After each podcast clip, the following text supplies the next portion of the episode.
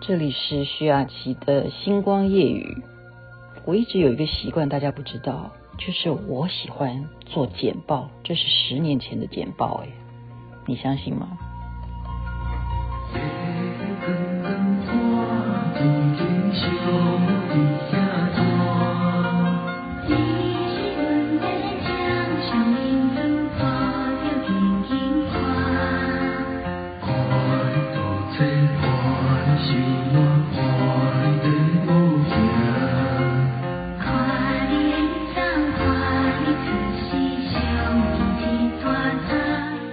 心肝宝贝，这是音乐磁场所带来的。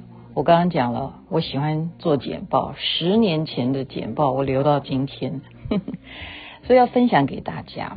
如果大家听完还觉得很重要，来不及的把它抄下来的话，可以 Google 徐雅琪星光夜语啊，就有我的 Podcast，你就可以看到每一则啊，每一天在讲些什么，所以你可以逐日期。去重新阅听啊！聪明的父母，你要幸福的话呢，有十件事情最好能够遵守，是哪十件？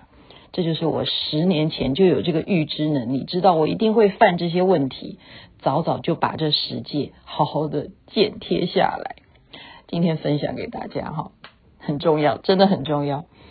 第一个就是不要再替。成年的子女操心了，因为他们不是那么喜欢你这样为他操心，你才不会碎碎念。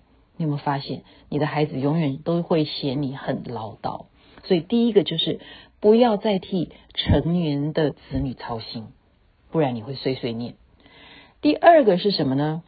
不要再把他已经成年的子女呢当成未成年来监护。好像认为你就是有监监护权，否则怎么样？你会顾人怨，他们会觉得你顾人怨。这是第二个，第三个就是不要事事的都非知道不可啊！就说，哎，你刚刚吃什么？你今天衣服是穿的厚不厚啊？嗯，就是你不要事事都要非知道不可，你要尊重已成年子女的隐私权和。自主权，这个是非常非常重要的啊！我记得昨天好像是谁告诉我说，诶，他们有那个监视器，他们在想说要不要给他孩子房间也装一个。这个就是天哪，绝对不可以，绝对不可以啊！你要尊重成年子女他的隐私权和自主权，这第三个啊。第四个是不要好以儿孙来当你生活的重心，你要。找找自己的原地啊，才不会天天的望穿秋水。也就是你的生活重心，你不能够再把它放在儿孙身上，你要找自己的原地。这是第四点。第五个是什么呢？很多人会这样子啊。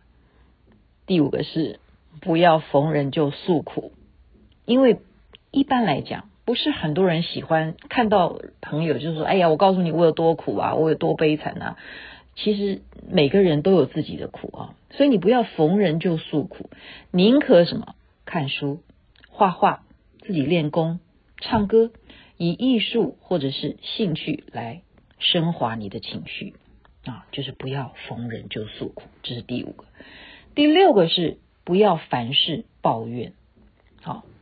跟刚刚前面那个有一点类似，那有些人就是愤世嫉嫉俗，他会凡事抱怨。所以第六个的戒律是不要凡事抱怨，多欣赏，而且要感谢别人为取悦你所做的努力，你要常常感谢。好，有人还愿意取悦你，你更要感谢。第七个是不要因为。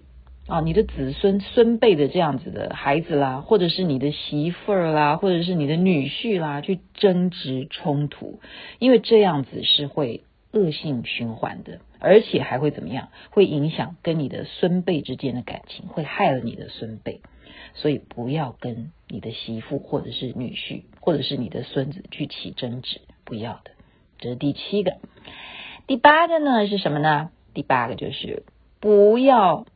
因为病痛而哀哀叫，有病就要去治病，而且领了药还要记得服药。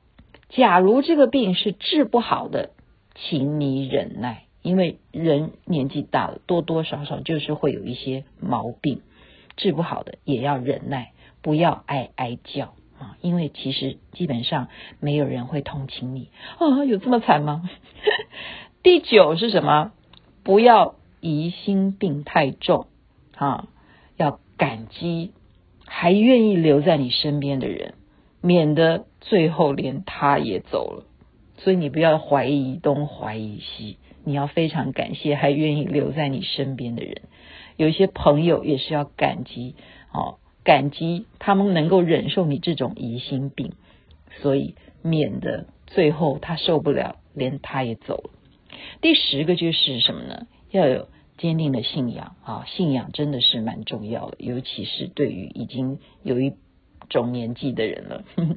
啊，对未来这个信仰是抱着开心乐观的态度。这就是以上今天所分享的。